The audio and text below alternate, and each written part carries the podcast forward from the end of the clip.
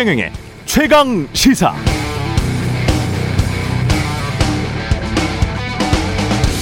네, 매주 금요일 김호기 교수의 사회학 카페 어느덧 매니아층도 생긴 것 같은데요. 아쉽습니다. 김호기 교수님이 미국에 1년 또 갔다 오셔야 한다고 해서 오늘 그리고 다음 주가 마지막 시간입니다. 매회 세계 들을 이야기가 있었는데 특히 지난주 대선 후보들에게 다섯 가지를 부탁 하셨죠.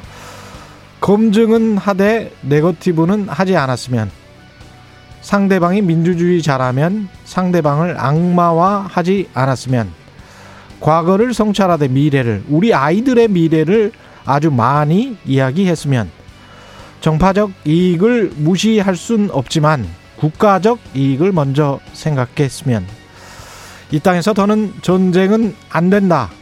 실현 가능하고 지속 가능한 평화를 추구했으면 좋겠다. 정말 그랬으면 좋겠습니다.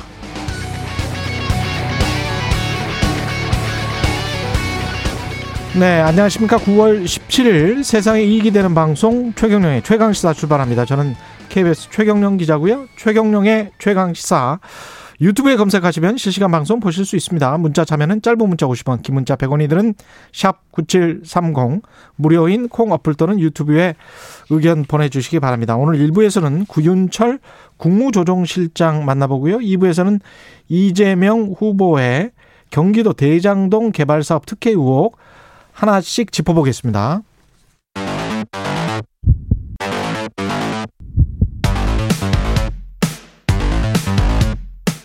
오늘 아침 가장 뜨거운 뉴스 뉴스 unboxing 네 뉴스 unboxing 시작합니다. 민동기 기자 김민아 평론가 나와있습니다. 안녕하십니까? 안녕하세요. 예 토론이 참 많았습니다 어제. 토론 1, 2, 3. 먼저 가장 관심을 끈 국민의힘 대선 주자들 토론부터 볼까요? 예.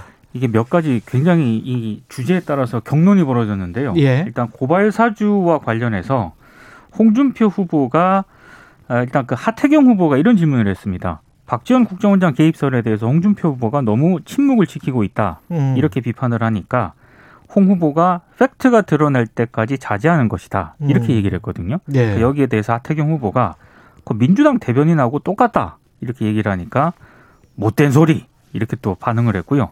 하태경 후보가 그 꼰대식 발언이다. 네, 이게 약간 경론이 좀 벌어졌고요. 예. 그리고 윤석열 후보 막 측에서 상상이 되네요 지금. 그렇습니다. 예. 어제 토론이 좀 재밌었습니다. 예. 윤석열 캠프 쪽에서 그 박지원 국정원장하고 조성은 씨 만났을 때요. 지난해 8월 11일. 음. 그때 한 사람이 더 있었다.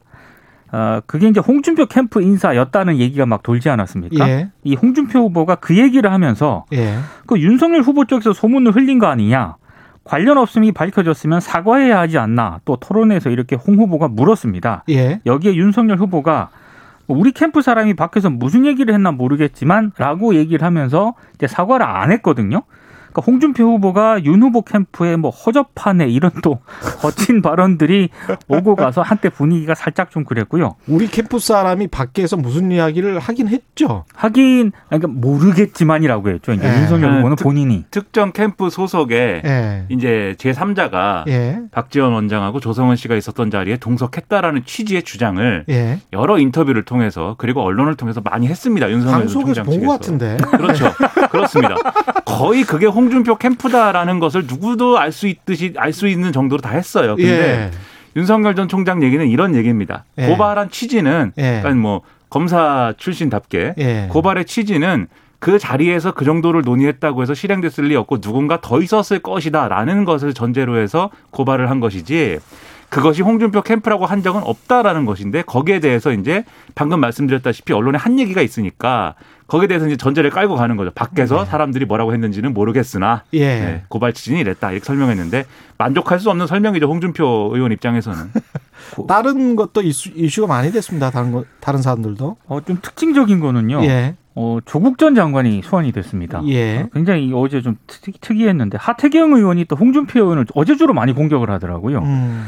조국 교수랑 요즘 페이스북에서 썸 타고 있냐 민주당 대변인이냐 이렇게 물었습니다. 아까도 민주당 대변인이냐. 네, 그러니까 조국 수사가 잘못됐냐라고 하태경 의원이 홍준표 의원에게 물었거든요. 그러니까 홍준표 의원이 뭐라고 대답을 했냐면 나는 잘못된 걸 보면 피아를 가리지 않는다. 수사가 잘못됐다는 게 아니고 과잉 수사를 했다는 것이다. 모든 가족을 도륙하는 수사는 안 된다. 이렇게 답을 했습니다. 음. 그러니까 원희룡 전 제주지사도 여기에 이제 참전을 했는데요.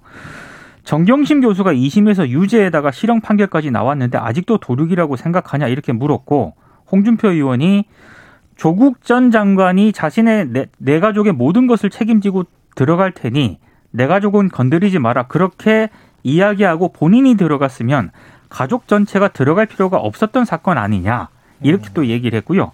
여기에 대해서 또 하태경 의원이 그 조선시대 경국대전에 나온 법의식이다. 예. 개인이 잘못을 했으면 책임을 져야 한다. 이렇게 말을 하기도 했습니다. 그러니까 이게 홍준표 의원이 이게 과거에 이제 페이스북에 쓴 글들이 있어서 예. 이걸 빌미로 이제 하태경 의원 등이 이제 공격을 한 것인데 홍준표 의원이 왜 조국 전 장관 수사에 대해서 이렇게 이런 주장을 펴느냐? 그건 윤석열 전 총장이 과잉 수사를 했다. 이걸 강조하기 위해서예요. 근데 이 그렇죠. 핵심 타겟은 전직 대통령들에 대한 거죠. 예. 그러니까는 박근혜, 이명박 두 전직 대통령들에 대해서 이른바 적폐 수사에 대해서 과잉 수사를 해서 어제도 그 얘기를 했습니다. 몇 명이 이제 뭐 스스로 목숨을 끊고 어 그렇게 됐는데 그거에 대해서 사과해야 되지 않느냐 윤석열 전 총장한테 막 그랬는데 아, 항상 과잉 수사를 하는 버릇이 있다. 뭐 이런 그렇죠. 거거든요. 그렇죠. 그렇죠. 예. 그 얘기의 연장선에 나온 건데 다만 이게 이렇게 좀 공격의 포인트가 막 되고 하니까 음. 아, 홍준표 의원이 끝나고 나서 예, 좀 기자들한테 얘기를 했어요. 그래가지고 네. 이게 자기는 뭐 그렇게 생각을 했는데 국민들이 과잉수사가 아니었다고 한다면 음. 그건 뭐 내가 생각을 바꿔야지 별 수 있겠느냐 이렇게 얘기를 해서 아마 다음번에는 예. 이것과 관련된 입장이 좀 바뀔 것 같고 예. 그리고 사실 어, 엄밀히 얘기하면 뭐 하태경 의원 얘기 중에 맞는 얘기가 있습니다. 이게 어 뭐 수사를 당했지만 예를 들면 조국 전 장관의 이제 뭐 어, 배우자인 정경심 교수라든지 그리고 음. 오촌 조카인 조범동 씨라든지 개별적으로 혐의가 적용이 됐, 기 때문에 재판도 받고 수사도 받고 한 것이지 음. 조국 전 장관의 뭐 가족이기 때문에 뭐 된 건 아니거든요 수사가.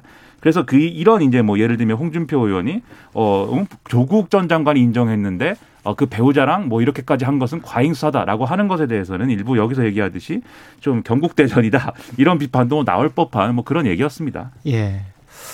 관련해서 이제 똑같은 잣대가 적용이 되면 어떻게 될지는 모르겠습니다. 그거는 사실은 저는 우려스러워요. 똑같은 잣대를 항상 만약에 윤석열 후보에게 똑같은 잣대를 다 된다.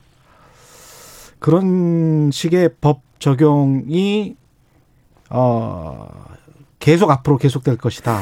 근데 어- 이제 우려가 되는 거는 음. 그런 부분에서 우려가 되는 건 저는 예. 이제 모든 게 똑같은 혐의고 똑같은 의심이라면 당연히 똑같은 잣대를 예. 대야죠. 문제는 항상 벌어지는 문제는 예. 같지 않은 걸 같다고 하는 겁니다. 항상 정치적 논란에 끼어들고 막 이렇게 되면 그것도 같은- 문, 그것도 문제지만 네.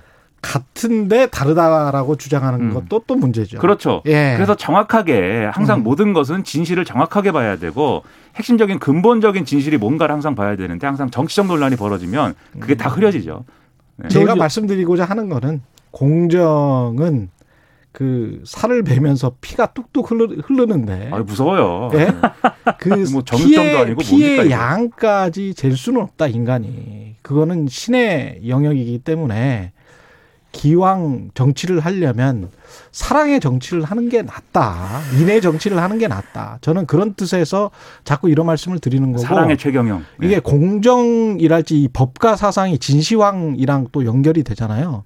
이런 것들은 굉장히 사회를 피폐하게 만들 수가 있습니다. 그런 점에서 지금 굉장히 미래를 생각을 한다면 이거는 좀 끊고 가자. 이렇게는 하면 안 돼.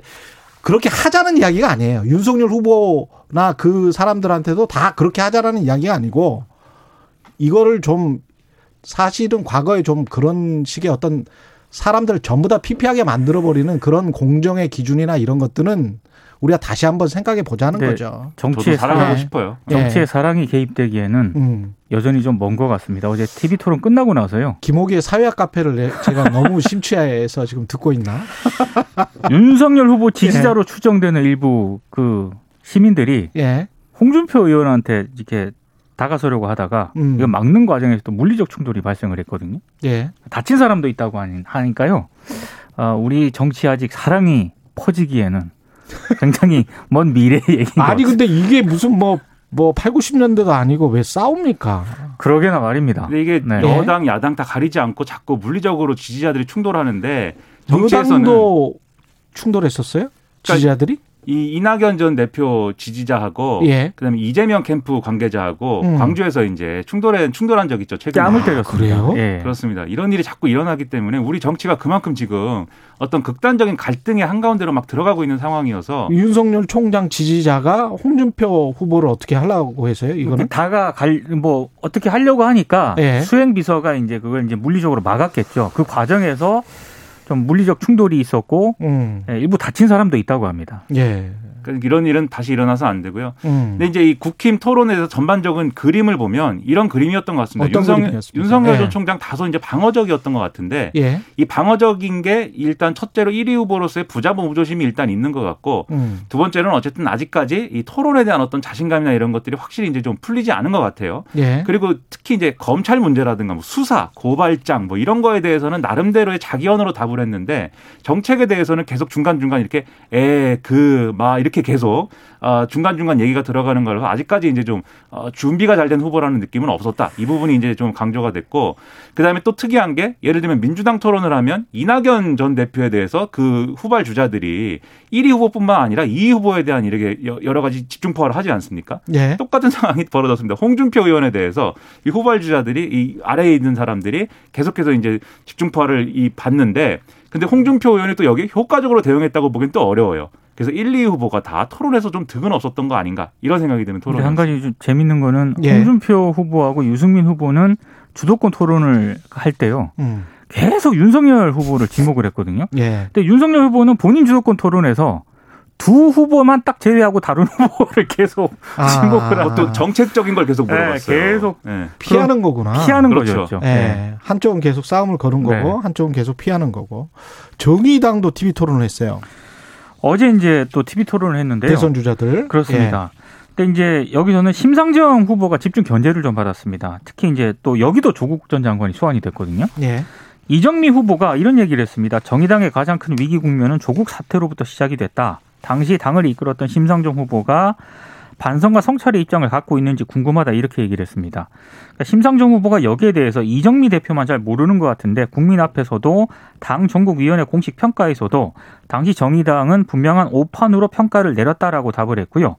어, 이 두 사람이 이렇게 토론하니까 그 황성지 후보가 또 있거든요. 이 황 후보가 당시 지도부 일원이었던 이정미 의원을 향해서 그러면 이정미 의원은 당시 무슨 입장을 냈냐 이거 계속 묻더라고요. 여기도 조국 관련이요. 그렇습니다. 그래서 이정미 후보가 나중에는 결국 본인이 자신도 철저하게 반성하고 성찰하고 있다 이렇게 답을 하기도 했습니다. 이게 사람들 이름부터 좀 알려드려야 될 것 같아요. 심상정 후보, 김용기 후보, 황순식 후보, 심 그다음에 이정미 이정미, 후보. 이정미 후보입니다. 예.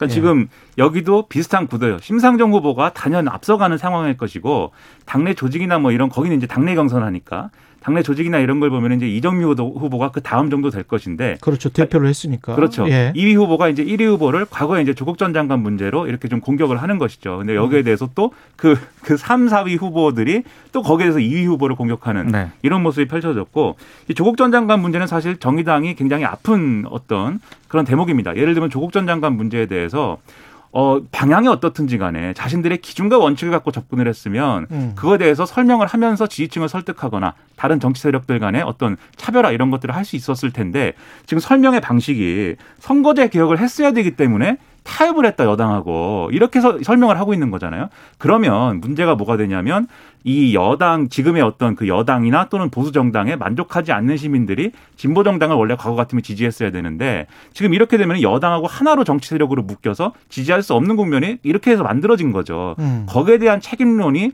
주된 이제 어떤 논쟁 포인트였는데 음. 뭐 여기에 대한 시원한 답이라든가 이런 것들은 나오지 않은 그런 토론이었습니다. 근데 정의당 토론회에서 아쉬운 점은 예. 정의당이 그래도 진보 정당으로 평가받는 정당이지 않습니까? 그렇죠. 근데 정의당 얘기를 하는 게 아니라 자꾸 보수 정당이 이중대라든가 조국 전 장관 얘기를 한다든가 왜 정의당도 한국 언론의 못된 습성을 같이 그러니까 따라가는지 정의당의 모르겠습니다. 어떤 가치와 미래 비전 이런 거에 좀 집중을 근데 그게 하나의 네. 포인트는 있었어요. 뭐냐면 김용기 후보가 뭐 참여형 일자리 보장제 이런 걸 내세우면서 이재명의 기본소득과 경쟁하겠다 이렇게 이제 주장을 했는데 그렇죠. 거기에 대해서 심상정 후보가 이게 확장 실업자를 포함해서 340만 명에게 일자리를 보장하겠다는 건데 이게 실현 가능한 로드맵을 제시해야 된다 이렇게 반론을 해서 이런 부분에서는 이제 뭐 정책적인 논쟁도 있고 해서 음. 앞으로 이런 부분을 좀 더 키웠으면 좋겠습니다.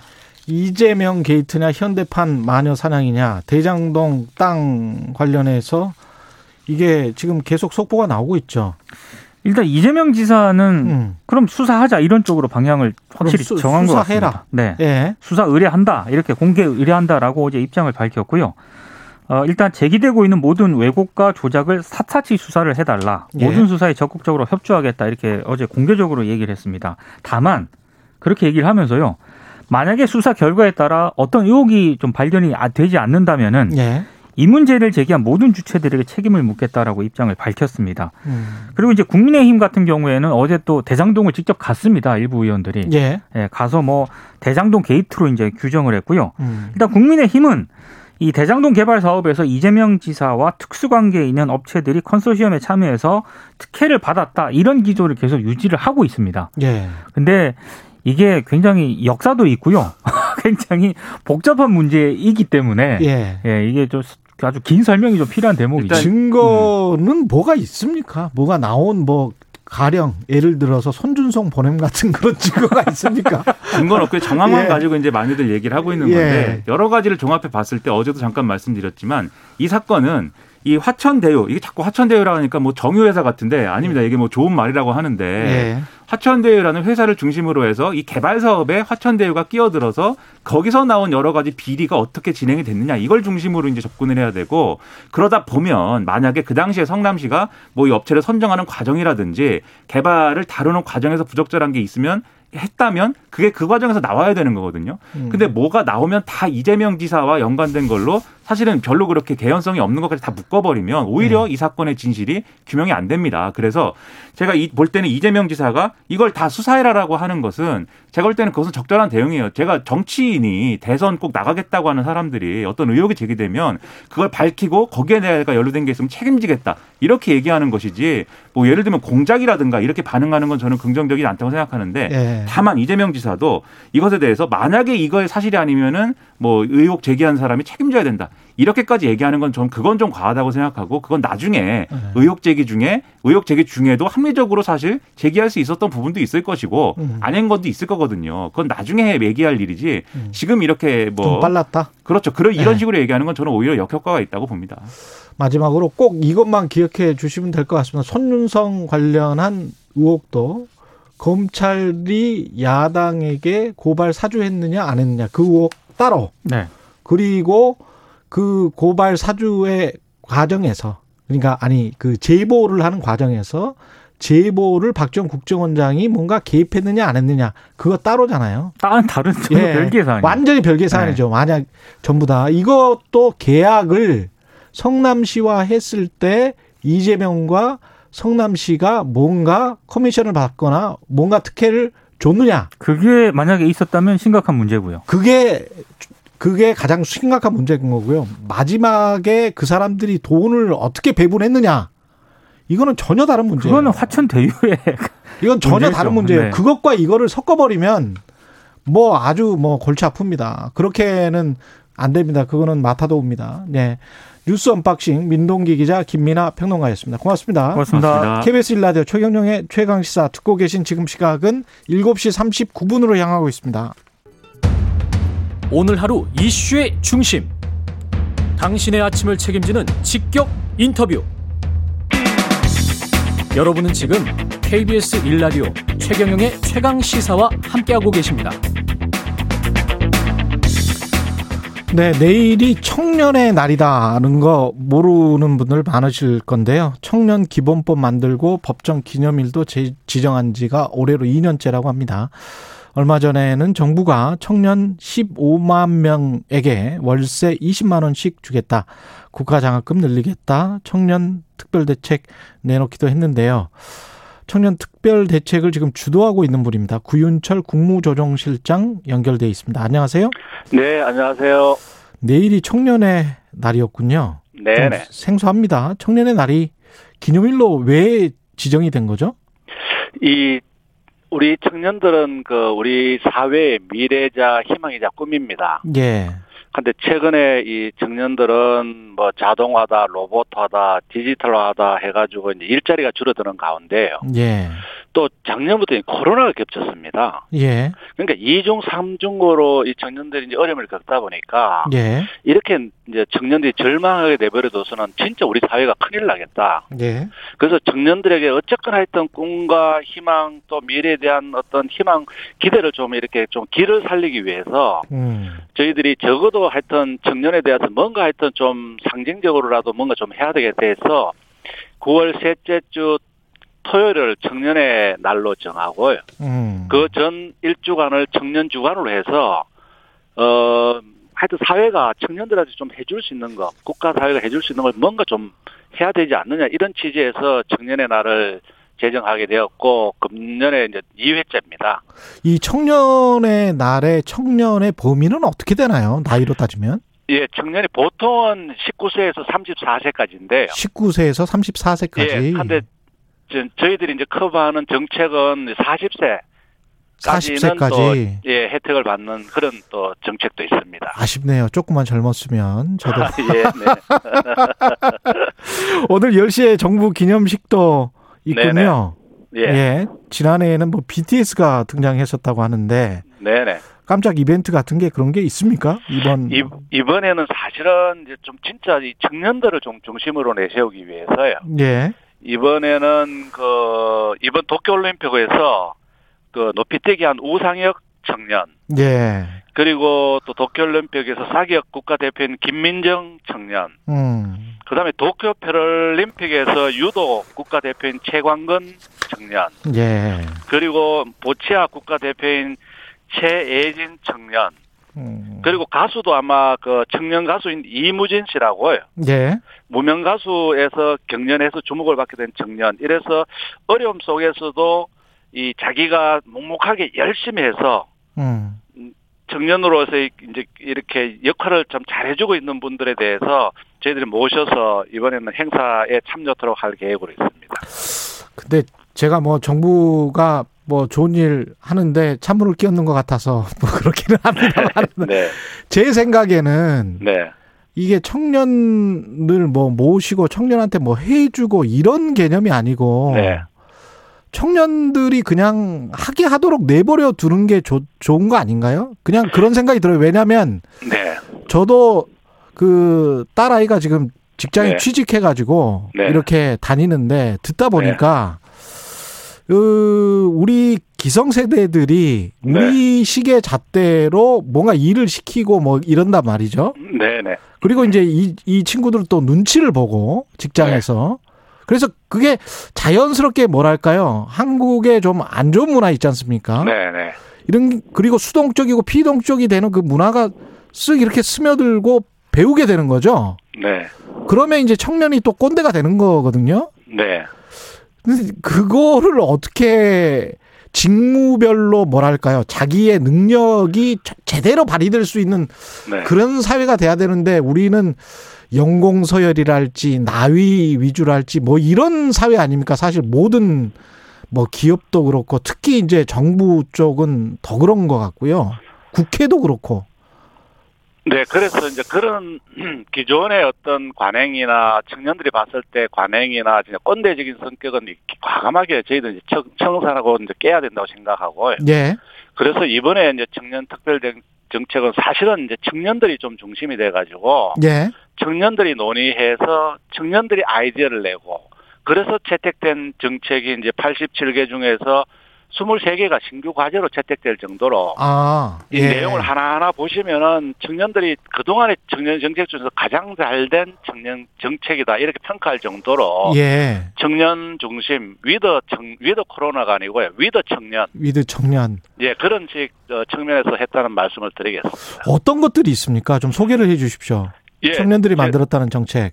예. 청년들이 만든 정책이 너무 많습니다. 예. 너무 많은데 이제 크게 보면은 이제 가장 중요한 게 일자리 아니겠습니까? 예. 일자리 분야도 어 저희들이 일자리를 그 훌, 교육 훈련 시키는 문제부터 취업, 창업, 그다음에 재직자들 훈련까지 이렇게 맞춤형으로 이렇게 했고요. 네. 주거 같은 경우도 언론에서는 자꾸 이제 그 월세 지원하는 것만 이렇게 부각이 되는데 예. 그뿐만이 아니고 청년들의 내 집 마련 예. 그래서 초장기 40년 정책 모기도 이렇게 도입을 신규로 도입했고요. 아, 40년. 그다음 예. 청년들이 공공 자가 주택도 좀 이제 저 취득할 수 있는 그런 기회도 이렇게 했는데 그런 부분은 또 이렇게 잘 위로 홍보가 잘 안 되는 것 같습니다.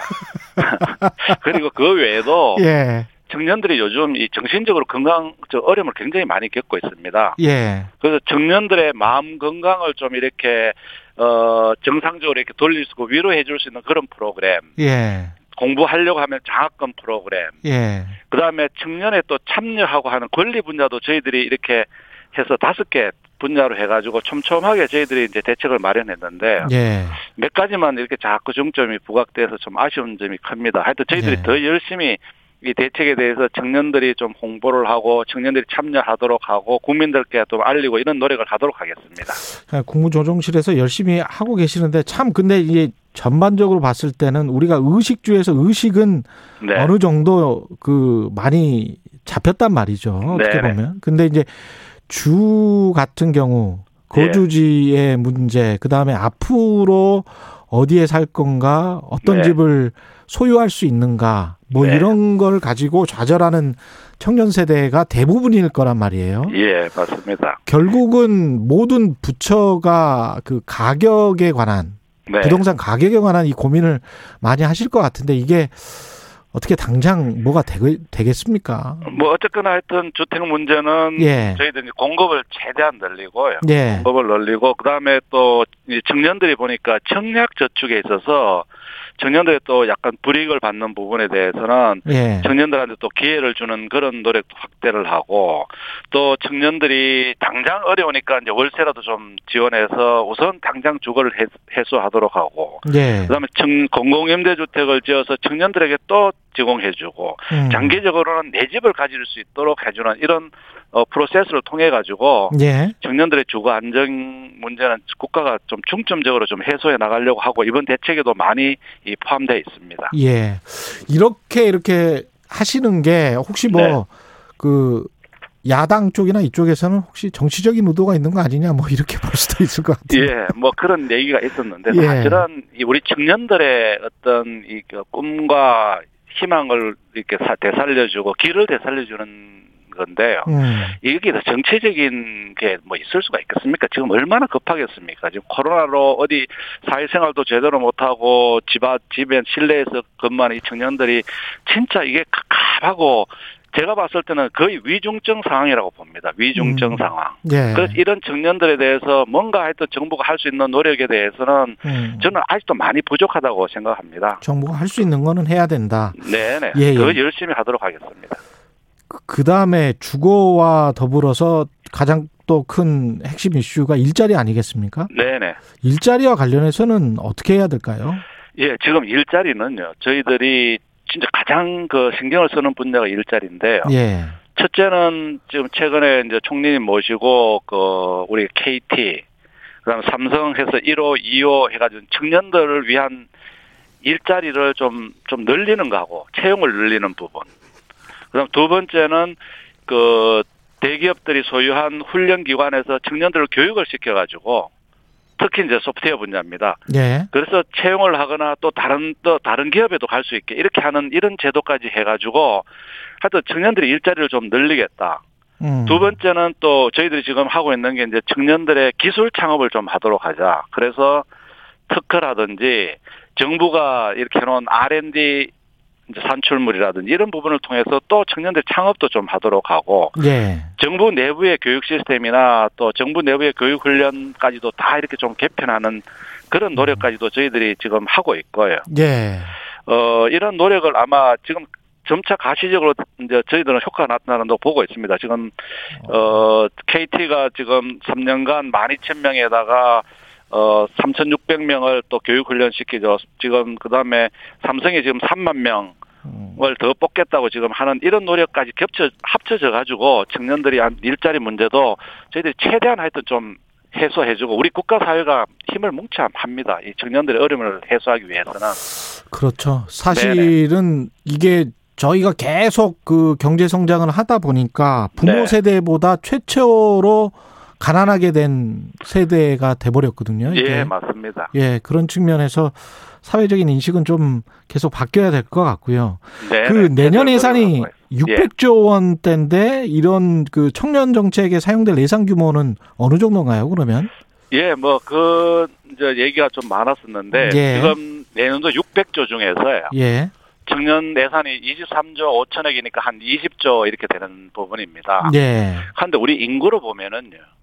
인구 5천만 중에서 청년 세대가 한 천만 됩니다. 어, 예. 20%나 되는데 그래 따지면 산술적으로 봤을 때 600억 중에서 600조 20 중에서 예. 600조 중에서 이제 20%하면 120조가 120조. 돼야 예, 되는데 예. 지금 청년 예산이 20조 수준입니다. 음. 그래서 뭐 이걸 또 많다고 자꾸 말씀하시는 분도 계시는데 예.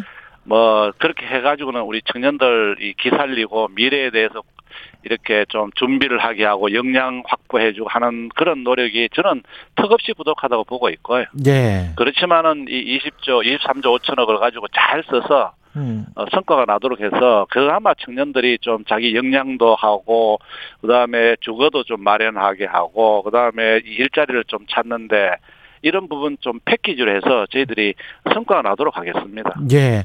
국무조정실에서 이 그 방역도 좀 신경을 많이 쓰실 것 같은데요. 네네. 예, 어떻게 보십니까? 추석 연휴 때 코로나 확산 더 심각해지지 않을까 이런 예. 우려가 있습니다.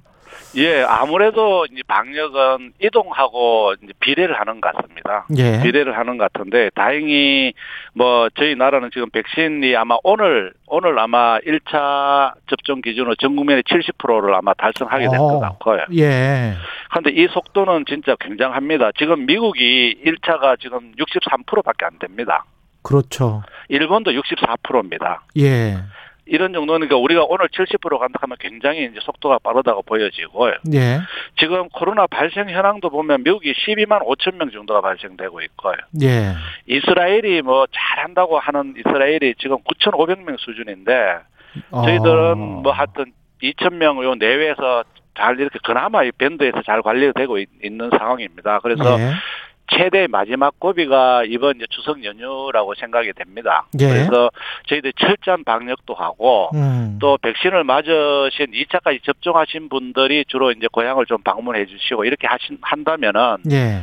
어 아마 이 이번 고비도 잘 넘겨서 그리고 이제 10월 말까지 2차 2차 접종까지 70%까지 70% 이렇게 되면. 확 이렇게 속도를 내면은 예. 아마 세계적으로도 저희들 백신 접종이 늦게 시작했지만은 예. 가장 빠른 나라 중에 한 나라가 되지 않을까 이렇게 생각합니다. 그렇게 되면 with 코로나에 관해서 본격적으로 좀 논의를 해봐야 되겠습니다. 예. 예, 그래서 이제 예. 이, 이 저희들 생각은 어쨌거나 하여튼 이제 백신을 맞게 되고 예. 그렇게 되면은.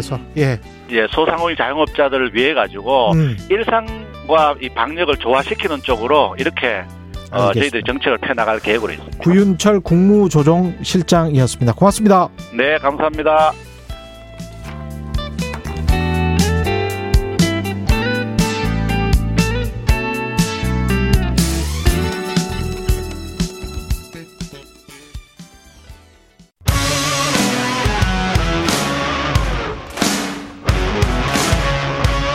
오늘 하루 이슈의 중심 최경영의 최강 시사.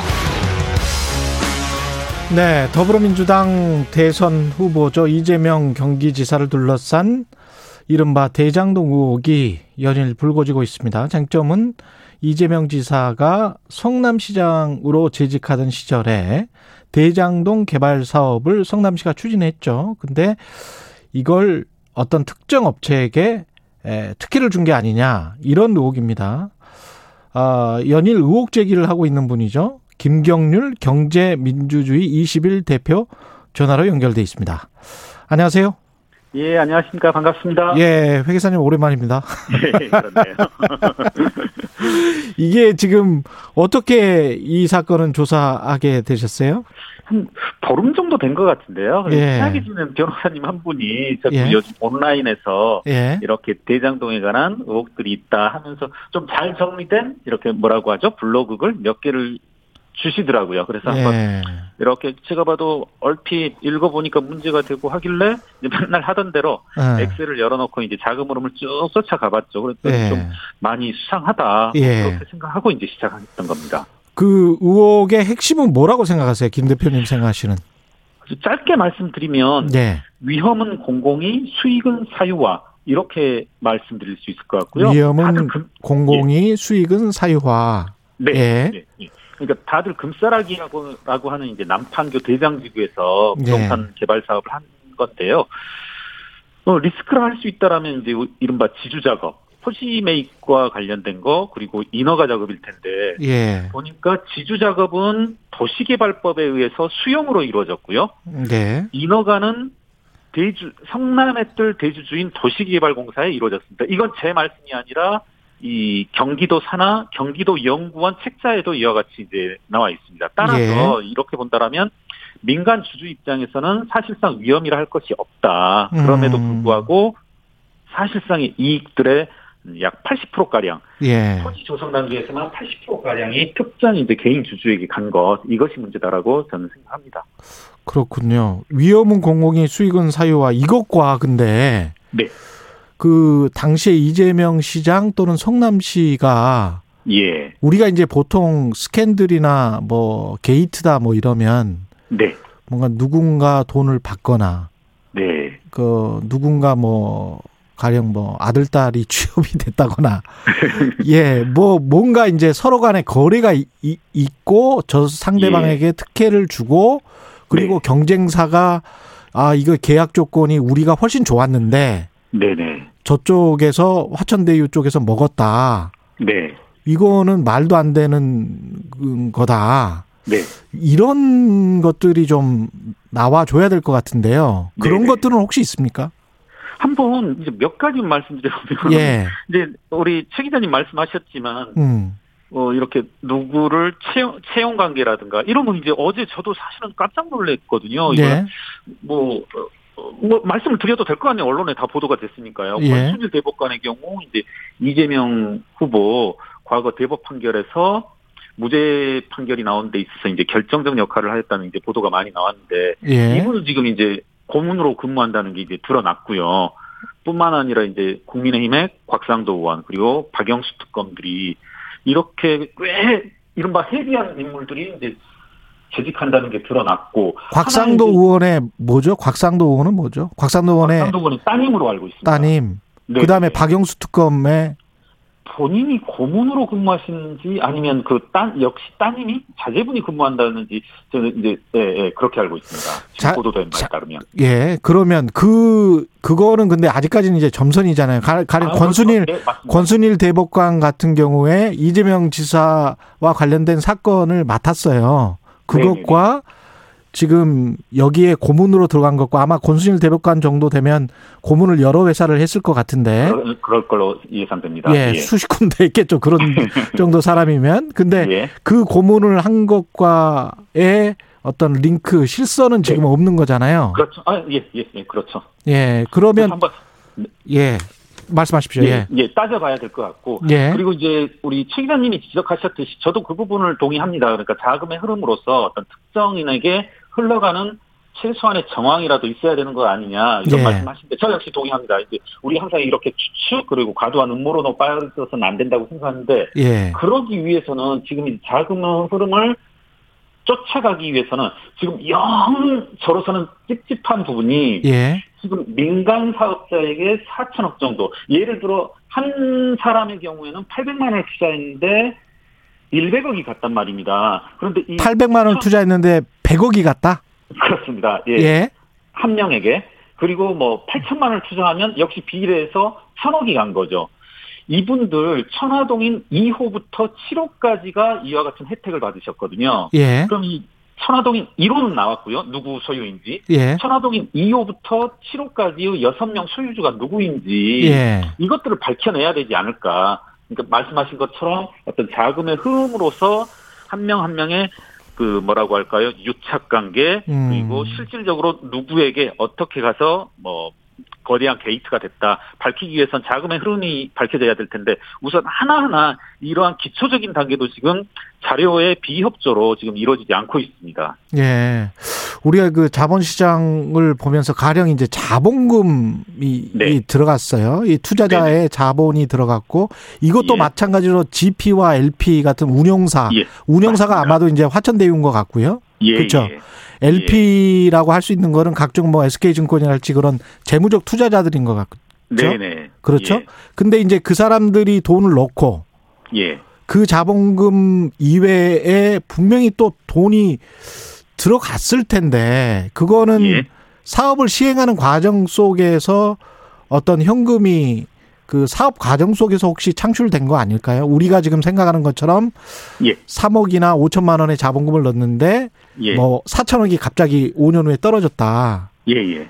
보통 이 시행 시공이 그렇게 이루어지지는 않잖아요. 그렇죠. 예. 예, 예. 그래서 그 3억을 투자했는데 뭐 5천억이 나왔다. 이런 거는 네. 자본시장을 좀 잘 이해를 못하고 있는 지금 정치권의 이야기인 것 같아서 그 네네. 부분은 어떻게 생각하시는지 궁금해요. 아, 이게 지금 예, 3억 5천 투자해서 제가 4천억이 배당이 됐다라고 하는 것은 예, 지금 성남의들 영업 실적을 가지고서 지금 이제 그 세법상의 규제 세법상의 어떤 그 혜- 혜택을 얻기 위한 조처로서 이익이 나는 100%를 지금 배당을 하고 있거든요. 예, 어, 토지 매각 작업. 성남의뜰이라는 곳이 택지를 조성하여서 시행사, 아파트 시행사에 파는 곳이거든요. 예. 그래서 토지를 조성한 후 매각 이익을 이와 같은 주주들 음, 화천대유이다 그리고 천화동인 1호부터 7호까지 이익이 발생한 대로 그대로 이제 4천억을 배, 어, 배당한 것입니다. 이게 토지 매각 이익입니다. 아 토지 매각이군요. 예, 예, 예. 그렇습니다.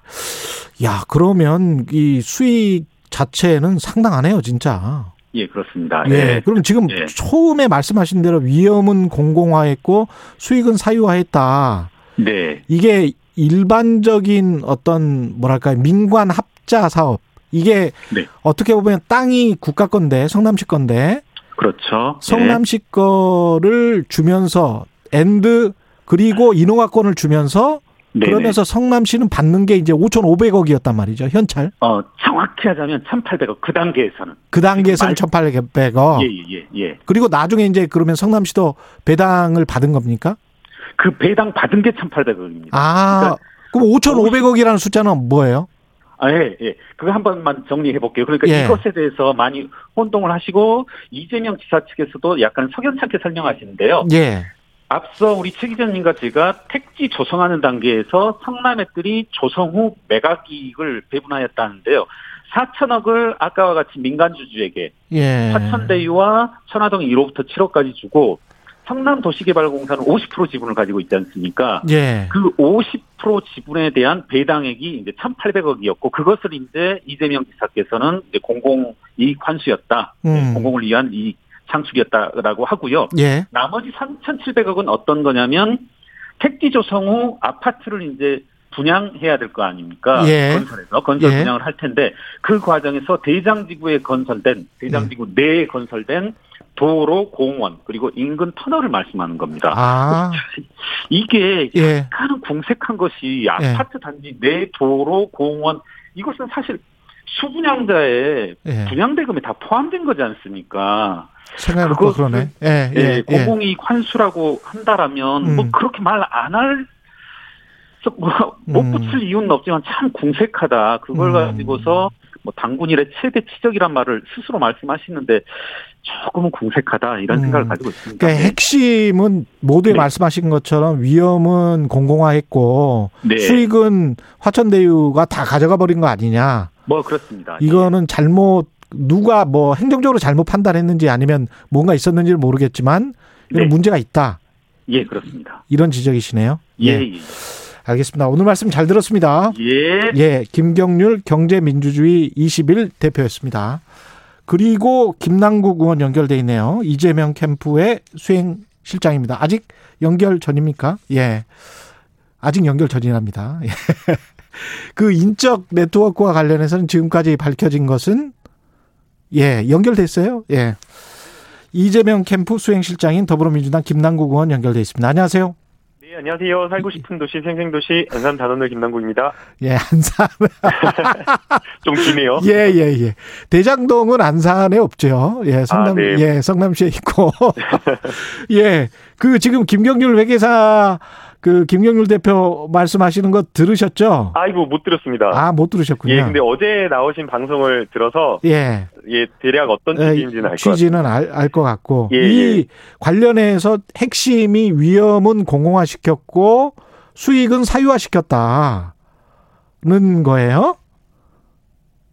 어떻게 생각하세요? 여보세요? 네네.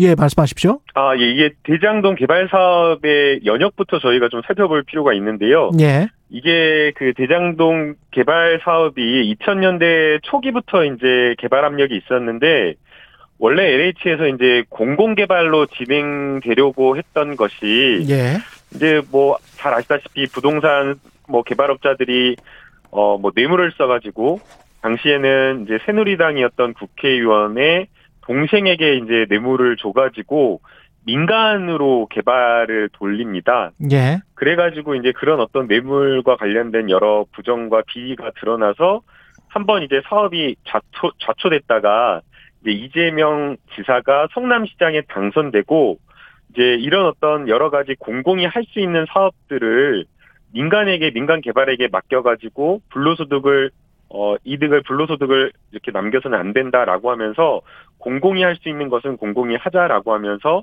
민간 사업을 공공으로 다시 돌립니다. 예, 그래서 시- 어, 성남시에 있는 성남개발공사가 이 사업이 사업의 주체가 돼서 하려고 어, 검토를 했고요. 예, 그런데 이제 실제 해- 하려고 보니까 뭐 여러 가지 자금 조달이라던가 음, 또 부지 매입 이런 데 어려움이 있어서 예, 어, 공공의 이익을 최대한 환수를 하되 예, 어, 여러 가지 위험을 어, 분담하는 그런 방식으로 가져가게 됩니다. 음, 그래서 그게 이제 찾은 방법이 공공과 민간이 사업이 주체가 되어서 함께하는 그런 방식으로 사업을 하게 된 거고요. 예, 어 그래서 어 성남 뜰이라고 하는 그런 어떤 어 설립 주체를 설립해 가지고 사업 주체를 만들어서 예, 어 성남시가 가져갈 수 있는 공적 이익을 최대한 우선 확보한 상태에서 먼저 확보한 상태에서 이 사업을 진행하게 된 겁니다. 그래서 예, 지금 김경률 회계사가 이야기한 예, 뭐 위험을 위험을 뭐 민간 공공이 지고 뭐 이익은 뭐 민간이 가져갔다라는 그 말은 좀 타당하지 않은 지적인 것 같습니다. 이게 만약에 이제 대장동 스캔들이나 이재명 스캔들이 되려고 하면 그 경쟁 컨세시엄들 있지 않습니까? 네, 경쟁 컨소시엄들이 뭐 훨씬 더 좋은 조건을 제시를 했는데 근데 화천대유가 뭐 이상한 이유 때문에 선정이 됐다. 일단 선정 특혜 선정은 그렇게 시작이 돼야 될 것 같은데 이게 관련해서 무슨 다 공개가 됐습니까? 이 경쟁 컨소시엄들이 얼마를 제시를 했고 뭐 그 이 사업 구조가 이미 다 나와 있는 것이고요. 예, 어 그 구조와 이 내용을 이렇게 보면 예, 이게 특혜가 아니다라는 것을 이미 확연하게 알 수가 있는데요. 다른 경제 컨소시엄들의 그 제시한 내역이랄지 이런 것들이 다 지금 공개는 돼 있습니까? 아니면 공개할 용의가 있는 겁니까? 뭐 그거는 이제 성남시에서 공개가 될 수 있을 것으로 보이는데 예, 뭐 저도 이제 어제까지도 계속해서 이제 성남 도시개발공사에 계속 그 자료를 요청하고 있는데 예, 이게 워낙 이제 뜨거운 사안이 되다 보니까 예, 민감해서 그런지 자료를 지금 잘 주고 있지 않더라고요. 그렇군요. 지금 이 사업 구조를 보게 되면 예, 성남시에서 여러 가지 이제 공공의 이익을 먼저 환수하기 위한 조치를 최우선적으로 했습니다. 음, 어, 지금 민간과 공공이 이익을 나눠 가져가는 갖는 구조로 되어 있는 거잖아요. 예, 그런데 사실 이게 사업이 잘 될 수도 있고 잘 되지 않을 수도 있는데 그럴 경우에는 뭐 이익과 손해를 같이 그렇게 봐버리면 뭐 여러 가지 부분에 있어서 위험을 위험을 뭐 공공도 같이 떠안게 되는 구조가 되기 때문에 예, 이런 부분에 있어서 약정 조건을 훨씬 더 성남시에게 유리하게 해놨습니다. 그래서 어 이익을 조금 보게 된다고 하더라도 어 먼저 최우선적으로 성남시가 공적 이익을 먼저 가져가도록 했고요. 그래서 어 예컨대 뭐 100억을 이익 본다고 하더라도 음, 성남시가 확보해야 될 4,530억, 5,503억까지 성남시가 먼저 이익을 본 다음에 나머지를 민간 사업자들이 이익을 나눠 갖도록 되어 있는 겁니다. 예. 그러니까 확정적 우선적으로 성남시가 확보해야 될 공적 이익을 가져갈 수 있도록 하게 해- 했기 때문에 음. 사실상 이거는 어떻게 보면 민간 사업자들에게는 굉장히 불리한 사업 어, 계약 내용이라고 할 수 있는 거고요. 또 한 가지 어, 어, 그런데 돈을 많이 번 거는 부동산 시장이 갑자기 좋아져서 그렇게 된 것이다. 어, 시점상으로는 그렇게 된다고 볼 수 있는 거죠. 세종시 같은 경우가 또 하나의 예가 될 수가 있는 건데요. 예. 세종시 처음에 분양하고 막 할 때는 막 그 뭐 분양이 그 부동산 경기가 안 좋고 그래가지고 사실 사업자들 막 망했다라고 하면서 많이 빠져나가고 예. 손해 그때는 봤다라고 미분양. 많았었어요. 예. 네, 저도 뭐 그 당시에 제가 아는 부동산 뭐 하시는 선배님이 뭐 결혼 안 하냐고 결혼 안 하냐고 그 뭐 하나 분양받으라고 했었는데 그때는 그랬었거든요. 예. 결과론적으로 시점상으로 보니까 수익이 크게 나서 민간 사업자들이 이익을 본 것이지 예. 계약 내용으로 봤을 때에는 성남시에게 훨씬 더 유리한 조건인 거거든요. 그리고 이- 또 심지어 예. 그 이재명 지사 같은 경우에는 예. 인허가 조건을 중간에 또 한 번 변경을 했습니다. 아, 인허가 조건 예. 변경을 통해서 920억 원을 더 확보를 해가지고 어, 성남시에게 유리하게 공공의 이익을 환수할 수 있도록 그렇게 했기 때문에 음. 이거 자체가 민간 어떤 컨소시엄에게 특혜를 줬다라거나 예. 아니면 이익을 줬다라고 이렇게 보기가 어렵기 때문에 어. 어, 지금 김경률 회계사님께서 지적을 하신 이 부분이 음. 조금 타당하지는 않는 그- 않는다라는 생각이 듭니다. 언론 보도에서 의혹 제기 처음에 나왔던 부분이 하루 만에 어떻게 심사를 할 수 있느냐 이 부분이었잖아요. 네. 그 부분은 어떻게 생각하세요? 음, 이제 제가 그 부분도 이제 살펴봤는데요. 예. 다른 여러 뭐 고양시라든가 아니면 인천 송도 뭐 경제자유구역청에서 뭐 여러 가지 그 개발 사업이나 이런 데에서 공모를 하고 있는데요. 그런 데에서도 어 심사를 하고 할 때 막 일주일 걸리고 그렇게 하는 것이 아니고 사전에 여러 가지 그 사업 담당자들과 충분하게 사전 검토를 통해서 하고 있다라고 하고 있, 있고요. 예. 그래서 실제 심사에 걸리는 기간을 보게 되면 하루에서 3일 정도 걸린다라고 합니다. 어. 그래서 그게 막 마치 의혹이 있는 것처럼 이야기하는 것 자체가 예. 오히려 더 어, 잘못된 정보인 것 같습니다. 그 조선일보가 정정 보도를 하긴 했습니다만 처음에는 이제 이재명 후보의 아들 뭐 취업했다 이런 잘못된 보도가 나왔었다가 정정 보도가 됐지만 최근에 또 다시 나온 거는 이제 권순일 대법관 이야기가 나오고 있잖아요. 여보세요? 네, 예, 예. 말씀하시죠. 권순일 대법관이 화천대유 고문으로 있었는데 권순일 대법관이 이재명 어 지사의 사건을 맡았었다. 무죄가 된 데는 권순일 대법관이 결정적이었다. 뭐 이런 어 언론의 보도에 관해서는 어떻게 생각하십니까? 어, 우선은 그 조선일보의 오보는 예. 그 이재명 지사의 아들 근무하지 않은 것은 예. 정말 황당한 오보였고요. 예. 사실 이 부분은 어떤 정치 공작이지 않았을까라는 부분이 의심이 됩니다.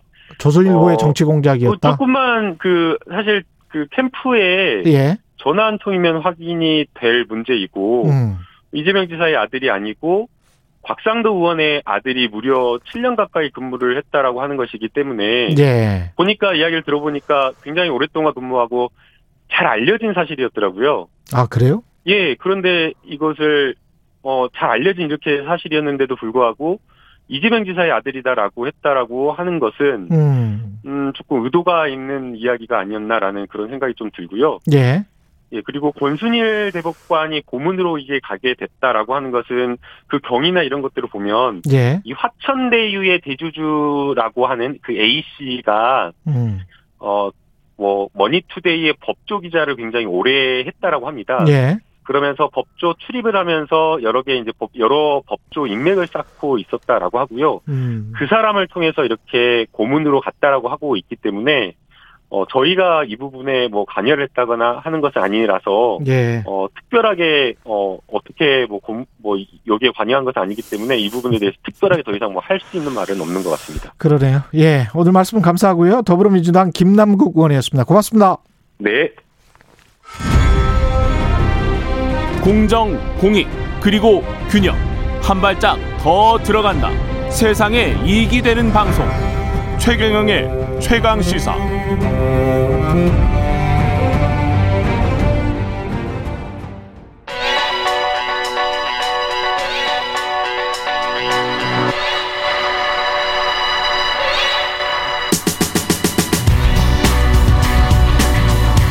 네, 명민준의 눈 시작합니다. 예, 오늘은 방송인 명민준 씨 나오셨습니다. 안녕하세요. 네, 안녕하세요. 네. 명민준입니다. 예, 명민준 씨는 네. 그 전에는 뭐 하셨습니까? 방송 일 하시고. 지금은 이제 타 경제 방송의 앵커로 daily로 나가고 있는. 아, 그러시군요. 상황인데 예. 주로 경제 전문 앵커를 하고 있습니다. 어, 예. 그 전에 기자를 하셨던 거. 아, 아니요. 쭉 아나운서 앵커 아나운서 앵커 있습니다. 이쪽을 네. 하시고 계시군요. 오늘 가지고 온 소식은 뭔가요? 어, 주로 이제 추석 연휴 앞두고 이제 음. 일주일 동안 저희가 좀 놓- 놓쳤던 뉴스나 좀 캐주얼하게 그리고 좀 알아두면 좋을 그런 이슈들 두 예. 개를 한번 가져와 봤습니다. 예. 첫 번째로는 아 이제 최근에 이제 코로나 불황으로 많은 분들이 정말 힘드시잖아요. 그렇죠. 근데 이제 언택트가 아님에도 불구하고 음. 굉장히 장사가 잘 되는 그런 업계가 있습니다. 바로 명품 럭셔리 업계인데요. 아, 코로나 이전에도 잘 됐죠, 이게. 그렇죠. 근데 이제 특히 우리나라에서만 왜 그런지 모르겠어요. 예, 예. 국가 정책을 좀 심하게 펼치고 있어서 이게 예. 지금 어떤 현상인가 좀 알아보려고 가져왔거든요. 예. 그래서 요 뉴스를 계속 알아보면서 예. 고고익선이라는 말이 생각이 나더라고요. 고고익선. 가격이 높으면 높을수록 더 잘 팔린다. 약간 이런 현상이 나타나고 있습니다. 어제 나온 뉴스가 이제 명품 중에서 불가리라는 기업이 있어요. 이 예. 기업이 올해 네 번째로 또 가격을 올렸다는 소식이 나왔습니다. 음. 불가리뿐만 아니고 일명 에루샤라고 하는 예. 에르메스, 루이비통, 샤넬 요런 기업들이 이제 trendy한 백화점에 무조건 들어가는 명품이잖아요. 예. 근데 이 세 기업이 최근 1년 반 안에 무려 7번이나 가격 인상을 했다 라는 분석이 또 나왔습니다. 이게 7번이나 올렸는데 한 번 올릴 때 적게 올린 것도 아니고 어 적게는 3%에서 많게는 15%까지 예. 이렇게 가격 인상을 해서 어 최근 4년 전과 비교를 하면 샤넬의 이런 조그만 핸드백 있잖아요. 예. 요게 이제 4년 전과 비교하면 가격이 두 배 가까이 올라서 지금 어 500만 원에서 거의 1000만 원 가까이 올랐다. 이런 분석이 나왔습니다. 제가 일- 뭐 원래 예. 안살 거라서 별로 네. 큰 관심은 없습니다. 그러니까요. 그게 저도 500만 가끔 원이었을 때도 안 네. 샀을 거예요. 저도 예. 관심이 없는데 예. 일각에서는 왜 이러는 어, 거예요, 도대체? 네, MC님 말씀처럼 이게 예. 필수제도 아니고 예. 사실은 이게 사치품인데 비싸서 안 사면 되지 않느냐 예. 그런 얘기들이 있는데 맞습니다. 이게 사는 사람들의 초점을 맞출 게 아니라 저는 음. 판매하는 기업들이 과연 이걸 합리적으로 판매를 하고 있나 예. 그 부분에서 대해서 조금 얘기를 하고 싶어서 이 사람들은 나름대로의 정책이겠죠, 이게. 그렇죠. 예. 이게 전 세계적으로 이제 명품 가격이 올라가는 게 맞습니다. 음. 맞는데 유독 한국만 그 음. 인상폭이 좀 커요. 그리고 우리가 만만한가?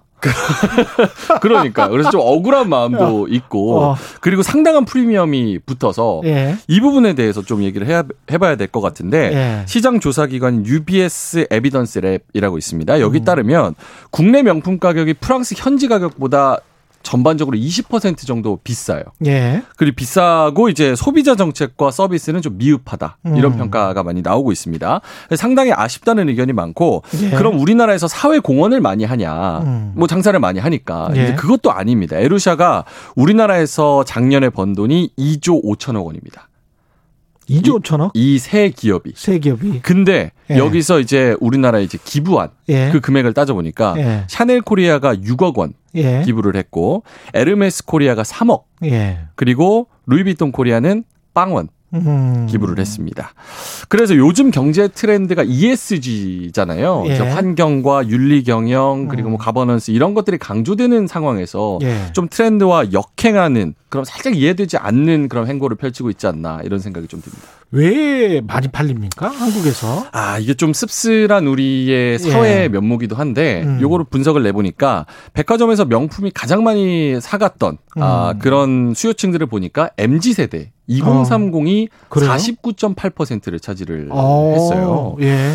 그래서 예. 이분들의 얘기를 들어보니까, 예. 이제 대졸 신입 평균 연봉이 2,800만 원인데, 수도권 예. 집값은 평균 7억 정도니까, 예. 10년을 꼬박 모아도 3억이 안 되잖아요. 음. 그래서 집 사기는 좀 비현실적이다. 예. 그래서 소확행이라고 해서 소소하게 확실하게 행복을 챙길 수 있는 예. 이런 명품 소비를 하자라면서 flex를 외치면서 좀 소비를 하고 있는 그런 상황이고 아, 이거는 좀 무리한 flex다. 음. 아니, 뭐, 이렇게 하- 하시는 분들이 아마 7억 원 아파트에 가장 근접하시는 아파트일 것 같아요. 엄마, 아빠 돈 아닙니까? 사실? 그리고 가격이 좀 많이 오르고 있으니까. 예? 본인 돈들로 사셨을까? 예. 뭐, 잘 모르겠습니다. 그리고 예. 이게 또 재테크 수단으로 많이 쓰여요. 예. 그래서 resell이라는 게 굉장히 많이 음. 어, 화두가 되고 있는데 그 중고 제품을 새 제품을 사서 중고 제품으로 되팔면 거기에 예. 프리미엄이 붙습니다. 아. 예를 들어서 롤렉스의 제품 데이토나라는 제품이 있는데 요게 정가가 1,600만 원 정도예요. 음. 근데 요걸 새 제품으로 사서 바로 그 다음 날 팔아도 한번 예. 차고 팔아도 프리미엄만 2,900만 원이 붙어요. 프리미엄만. 그래서 다시 리셀가가 4,500만 원이 되는 그런 현상이 나타나고 있습니다. 그래서 영혼까지 끌어모아서 이런 명품을 사도 아 예. 내년에 다시 되팔아도 프리미엄이 예. 붙으니까 괜찮지 않을까. 약간 이런 재테크의 수단으로 또 보는 경향이 있어서 제가 주식 시장을 오랫동안 와치한 전문가로서 네. 이거는 조심하셔야 됩니다. 예. 왜냐면 네. 거래가 조금씩 일어나는 거는 이거는 가격을 조작할 수가 있어요. 음. 그래서 판매 업체들의 이런 말들은 좀 걸러 들으셔야 돼. 음. 예. 나중에 그게 꼭 뭐 몇천만 원이 더 올라갈 것이다. 이건 허황된 소리일 가능성이 굉장히 높으니까요. 음. 예. 그거는 일종의 마케팅 전략일 수도 있습니다. 맞습니다. 그래서 예. 그 부분에 대한 비판도 좀 많이 예. 나오고 있는 그런 상황입니다. 인터넷 뱅킹 관련해서 잠깐만 이야기 하셔야 될 것 같습니다. 한 1분 짧게 있네요. 예, 짧게 가겠습니다. 예. 10월 첫째 주 그러니까 추석이 돌아 추석이 끝나고 이제 돌아오는 10월 첫째 주에 합류하는 토스뱅크 요게 예. 인터넷 뱅크 세 번째 은행이에요. 예. 그래서 토스뱅크, K뱅크, 카카오뱅크 셋이서 이제 대출과 금리 관련해 가지고 다양하게 소비자들한테 혜택을 좀 주면서 음. 이자 더 얹어드리고 대출 더 많이 해드립니다. 예. 이런 식으로 지금 마케팅을 치열하게 펼치고 있는 쩐의 전쟁이 펼쳐지고 있다. 이런 뉴스가 또 나오고 있습니다. 시중 은행들 은 약간 뭐 계속 긴장을 할 수밖에 없는 그런 상황이 몰리네요. 그렇습니다. 그렇죠? 시중은행들도 예. 디지털 쪽으로 전환을 많이 하려고 하고 있는데 예. 만약에 그게 여의치 않으면 최후의 수단으로는 우리도 인터넷 뱅킹 내겠다. 약간 이런 부분도 좀 강구를 하고 있는 그런 상황입니다. 예, 알겠습니다. 명민준의 눈 방송인 명민준 씨였습니다. 고맙습니다. 감사합니다. 예, KBS 일라디오 최경영의 최강시사 2부는 여기까지고요. 잠시 후 3부에서는 김호기의 사회학 카페 준비되어 있습니다. 고맙습니다.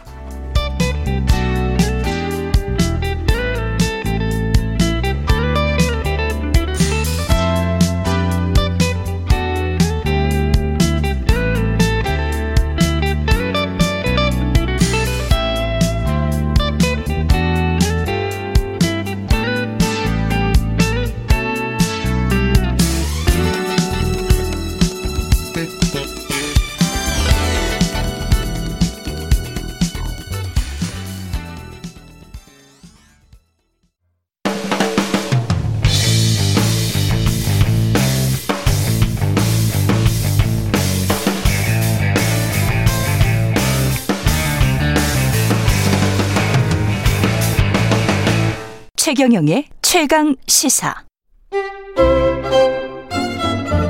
최강 시사 김호기의 사회학 카페 어서 오세요. 네, 뉴스의 이면에 있는 흐름과 우리 사회의 큰 담론에 대해 이야기해보는 시간입니다. 김호기의 사회학 카페 연세대학교 사회학과 김호기 교수님 나오셨습니다. 안녕하십니까? 예, 안녕하세요. 아니 미국 그 안식년은 언제 가시는 겁니까? 네, 연수년? 예. 9월 26일 날 출발. 9월 26일 날 출발합니다. 예. 그러면 요, 요즘은 1년 아닙니까? 어, 그런데 이제 제가 올해 초부터 나갔었어야 되는데 예. 예, 지금 코로나라서 아, 계속 미뤄졌다가 아. 이제 미국 대학은 뭐 주에 따라 다르지만 예. 이번 가을 학기부터 어, 완전히 정상화돼서요. 아, 예, 그렇군요. 예, 지금 그- 스탠퍼드로 가셨다가 예, 예. 그러면 언제 다시 돌아오세요? 12월 달에 들어오고. 아, 1년이 아니시군요. 네, 그러면 제가 올 초에 그냥 계속 예. 아, 예, 그러면 그- 그 12월 초에 다시 돌아오셔서 하시면 되겠네. 김호기의 사회학 앞에. 예. 몇 개월, 몇 개월 안 되네요. 예, 공백이. 예, 다행입니다. 예, 오늘 앙겔라 메르켈 독일 총리 이야기 갖고 나오셨는데요. 예. 메르켈 총리 곧 퇴진하죠. 예, 퇴진합니다. 예, 진짜 오래 독일 총리 16년 동안 16년 동안 해왔습니다. 예. 예. 근데 독재는 아닙니다. 예. 16년 했지만 항상 합의로 총리가 된 되신 분입니다. 네, 예. 1954년생이시니까요. 예. 50대 초반부터 이제 총리를 맡아온 셈이죠. 이게 몇 번 한 겁니까 이렇게 되면 16년이면 어, 이그 네 번째 한 것입니다. 그러니까 4년씩 하는 거군요. 예, 뭐, 예, 독일 총선은 뭐 일반적으로 예, 4년. 예, 4년 전후에 한 번씩 4, 4, 치러지죠. 16. 예, 와. 예, 네. 엄청난 분이군요. 네. 게다가 동독 출신이었잖아요. 예, 태어난 거는 저기 그 서독 함부르크에서 태어났는데요. 예. 메르켈 총리 아버지가 목사였습니다. 예. 아, 그래서 어, 동독에서 그 목회 활동을 하는 바람에 예, 어렸을 때 동독에서 어, 성장을 했었고, 예, 예. 예, 야, 이런 거 보면 참 통일될 때까지도 이제 동독에 살고 있었었죠. 통일될 때까지도 네, 예. 야, 대단하네. 그리고 이제 통일된 다음에 이제 기민당에 입당해서요. 예, 예. 김민당. 예. 그, 그, 기, 예. 김민당은 기독교 민주 연합. 예. 연합. 기- 예. 독일의 뭐 대표적인 그 이- 김민당과 삼인당 있죠. 예, 보수 정당이고요. 김민당은 진짜 보수 정당인데. 예. 근데 이제 중도 보수에 좀 가깝습니다. 예, 예. 그쪽에 진짜 그 보수당과 우리 보수당은 많이 다르죠. 많이 다르죠. 왜냐하면 기민당은 좀 독특한 정당인데요. 예. 에, 기민당의 그이 정책 중에서 가장 널리 세계적으로 알려진 것이 사회적 시장 경제입니다. 예. 국내에도 좀 많이 소개됐는데요.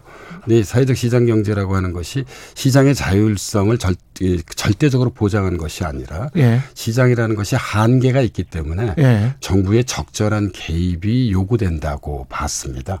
그 골수 아닙니까?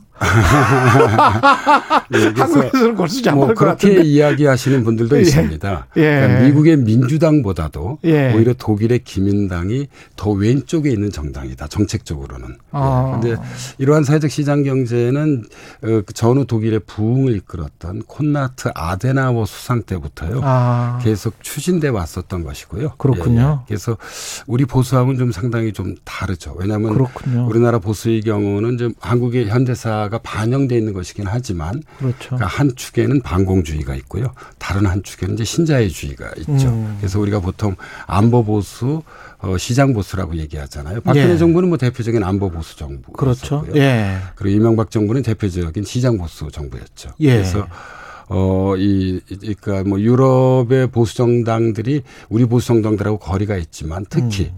이 독일 기민당은 우리 보수하고는 좀 상당히 차이가 난다는 점을 예. 우리가 좀 주목해서 봐야 할 것 같습니다. 메르켈 총리의 리더십은 뭐 너무나 유명해서 엄마 리더십이라고 뭐 Mutti 예, 리더십이라고 예, 그렇게 많이 불리죠. 예. 그래서 Mutti 리더십, 엄마 리더십 뭐 이렇게 불리는데 다른 말로 하자면 돌봄의 리더십, 돌봄의 리더십. 그다음에 소통의 리더십, 경청의 리더십, 통합의 리더십. 뭐 16년 동안이나 총리로 그 독일 같은 나라를 잘 그것도 통일 독일 아니겠습니까? 이렇게 이끌 수 있었던 이유가 참 궁금합니다. 예, 저는 메르켈 리더십이 이제 우리가 그이 엄마 리더십 음. 다시 말씀드리자면 이제 통합의 리더십으로 좀 널리 알려져 있지만 예. 또 다른 한편으로선 그 이 결단의 리더십도 있었습니다. 아. 예를 들자면 다 기억 들 하실 겁니다. 남유럽 남유럽의 재정 위기, 예. 그 다음에 금융 위기, 그 다음에 2010년대 중반에 난민 위기. 그러네요. 일련의 위기를 다 메르켈 총리가 그러니까 사실 의지와 결단으로서 헤쳐나왔습니다. 그렇죠. 가장 대표적인 것이 2015년의 난민 위기죠. 예. 어, 과감하게 시리아 난민 100만 명을 받아들였습니다. 100만 명? 예, 예. 독일에? 예, 독일에. 예, 그래서 야. 아, 이게 이제 이게 좀 빛과 그늘이 있습니다. 야. 예, 그래서 이제 사실 이 예. 독일이란 나라가 1차 세계 대전과 2차 세계 대전을 일으킨 전범 국가잖아요. 그렇죠. 예, 그래서 뭐 정치적 리더십은 몰라도 도덕적 리더십에는 문제가 있었다고 봐야죠. 예. 그런데 이제 에, 이 메르켈 총리의 이런 결단과 의지의 리더십으로 어, 제가 보기에는 뭐, 어, 그 난민 위기의 대처 이후에는 음. 어떤 도덕적 리더십을 독일이 예, 좀 적잖이 회복했다고 볼 수 있을 것 같습니다. 이게 이제 그러네요. 예, 예. 좀 긍정적 측면이고요. 음. 의도하지 않은 결과도 어, 어, 어떤 게 나타났습니다. 있습니까? 예. 어, 난민을 많이 받아들이게 되니까요. 예. 우리가 독일을 위한 대안이라고요. 음. 극우 정당이죠. 아, 예, 예. 극우 정당이 성장하게 돼 버리는 성장하게 된, 예, 예. 이건 의도하지 않은 결과입니다. 예, 예. 트럼프 대통령 있을 때는 사실 독일의 메르켈 총리가 세계 리더 같은 역할을 그래도 할 말은 하는 예, 예. 합리적인 그렇죠. 예, 예. 상식적인 그런 사람으로 좀 인식이 됐었잖아요. 예, 그러니까 트럼프 대통령이 뭐 포퓰리즘의 리더라고 한다면 예.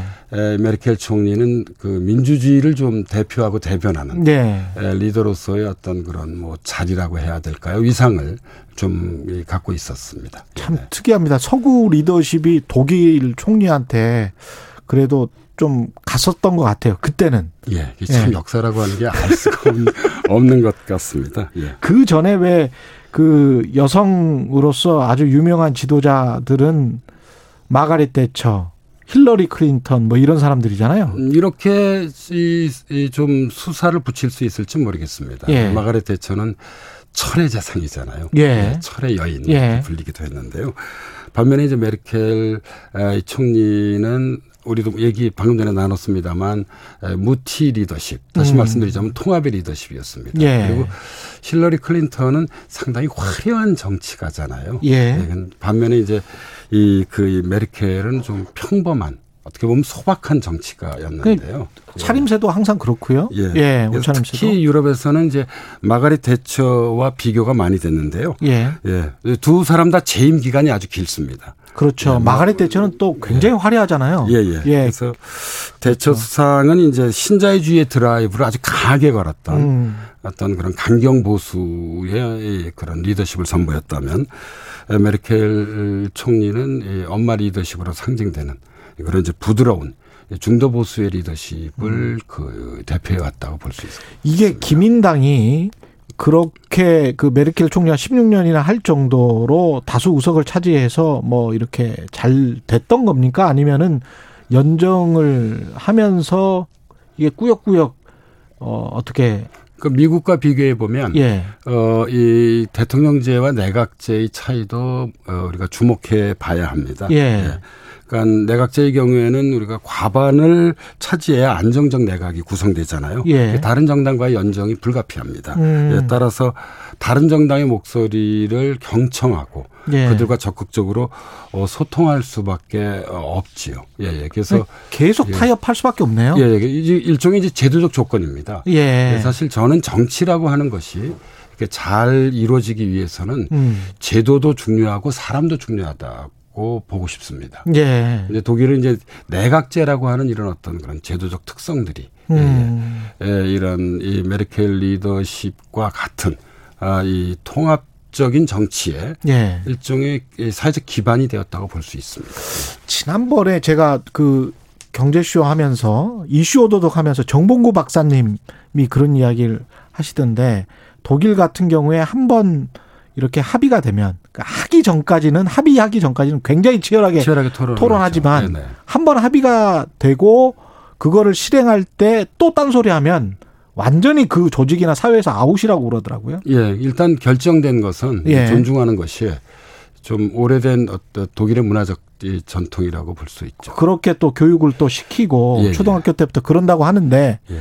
우리 같은 경우는 메르켈 총리 같은 분 오면 화병 나서 돌아가시거나 근데 정말 화병 나실 것 같은데 제가 보기에는 메르켈 예. 총리가 대단했던 게요. 몇 예. 가지 예를 들어 보자면 어, 이 그 탈원전을 추진했잖아요. 예. 이건 녹색당의 아주 오래된 의제이죠. 음. 어, 그리고 또 이 독일의 진보적인 정당들의 의제 중에 하나가 모병제였습니다. 예. 예, 독일은 징병 징병제 국가였거든요. 그랬군요. 예, 모병제도. 받아들이고 예. 예, 그리고 동성 결혼도 받아들였죠. 그 사실 보수 정당으로서는 다 받기 어려운 주제들입니다. 골수 좌파 맞네. 예.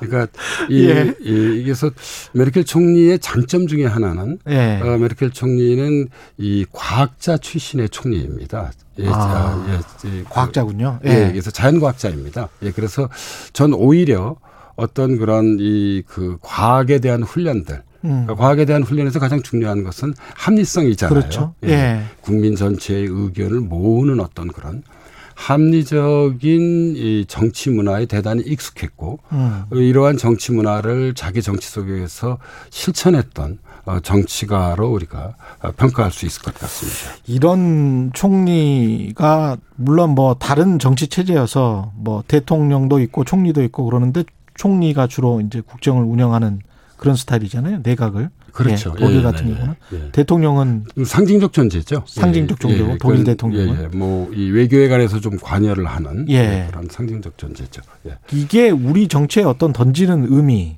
16년, 17년에 메르켈 총리의 리더십이 어떤 의미가 있다고 보십니까? 이게 참 쉬, 쉬운 문제는 좀 아닌 것 같습니다. 예. 왜냐하면 어, 이, 뭐, 적지 않은 분들이, 예, 우리 사회에서 이제 통합의 리더십이 절실하다고 이야기를 합니다. 예. 뭐, 맞, 맞는 이야기죠. 예. 어, 현재 대한민국은 둘로 갈라져 있습니다. 그 찢겨진 공동체를 하나로 묶어야 하는데, 음. 근데 제가 보기에는 일방적으로 통합을 강조하는 것만이 능사는 아닌 것 같습니다. 음. 어, 저는 통합은 이, 이 봉합 이상의 것이죠. 예. 네, 그래서 통합의 방향이 중요하다고 저는 생각하는데요.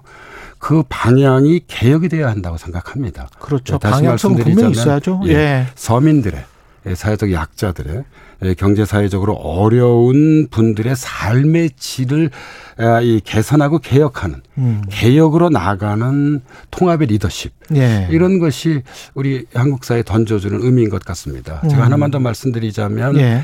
독일식 제4차 산업혁명을 우리가 Industry 4.0이라고 그렇죠. 얘기하잖아요. 그렇죠. 역시 메르켈 총리가 grand plan을 만들고 추진했습니다. 이런 게 대단합니다. 저는 진짜 개혁인 것 같아요. 그렇죠. 예. 그래서 예.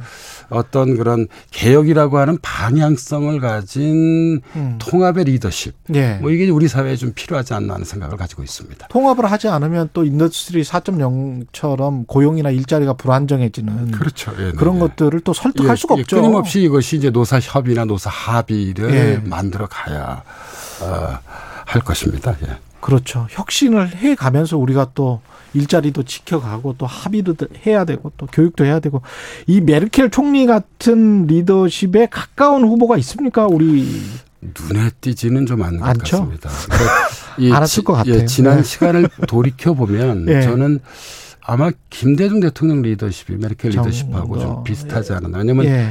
에, 김대중 대통령 같은 경우에는 대통령이 취임하자마자 과감하게 음. 그러니까 이 보수 세력 출신의 정치인들도 등용을 적전시켰죠. 물론 뭐 네. 이게 DJP 연합이라고 하는 그렇죠. 그런 네. 조건이기도 했습니다만 음. 근데 이 김대중 정부 이후에 우리 사회에서 통합의 리더십을 뭐 그렇게 크게 발휘된 것 같지 않고 예. 어, 통합의 리더십을 그 대표하는 정치가도 크게 눈에 띄지는 않습니다. 예. 그러나 이제 에, 여야 모두 11월 초에 음. 지금 대통령 후보를 결정을 해야 되잖아요. 음. 예, 민주당은 10월 초, 예. 그다음에 국민의힘은 이제 에, 11월 초에 결정을 하는데 음. 그 다음 시간에는 어, 대선까지는 중도 세력을 위한 통합의 메시지를 강력하게 타진할 것 같습니다. 야. 예, 왜냐하면 이제 누가 더 많은 중도 세력을 이끌어 들이냐가 예. 대선의 어떤 성패를 가리기 때문에요. 음. 메르켈 리더십에 대한 관심이 그때 예. 11월 이후에 음. 에, 크게 각광받지 않을까 조심스럽게 예, 예상해 봅니다. 예, 6616님, 김호기 교수님 정말 아쉽네요. 우리나라 인문학 교육이 꼭 필요하기 때문에 널리 자주 강의해 주시면 너무 고마울 것 같습니다. 신윤아 드림. 뭐 이분 외에도 많은 분들이 아쉽다고 문자 보내주고 계시는데요. 다음 주에 한 번 더 교수님 만나 뵙고 지금 약속을 하셨어요. 12월 초에 또 돌아오시면 예, 하시기로. 예, 지금까지 연세대학교 사회학과 김호기 교수였습니다. 고맙습니다. 네, 감사합니다. 예, KBS 1라디오 최경영의 최강 시사 듣고 계신 지금 시각은 8시 45분입니다.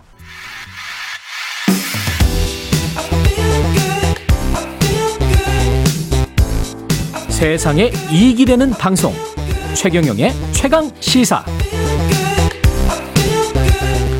네, 이번 주말부터 5일간의 추석 연휴가 시작되는데요. 코로나 감염 위험 때문에 방역 당국이 추석 연휴 고향 방문 좀 자제해 줬으면 하고 당부하고 있죠. 예. 전통을 유지하려고 애써 종가에서도 또 지난 설이랑 비슷합니다. 상황이 코로나 상황에 맞춰 종가의 예법을 바꾸고 있습니다. 줌을 사용한 인터넷 어, 비대면 제사 테이크아웃 음복이 대표적이라는데요. 테이크아웃 임- 음복을 어떻게 할 수 있을까요? 예, 류한욱 안동 하회마을 보존회 이사장님 연결돼 있습니다. 안녕하세요. 예, 안녕하세요. 하회마을 보존의 이사장 유한욱입니다. 예, 지난 설에도 연락 드렸었던 것 같은데요. 예.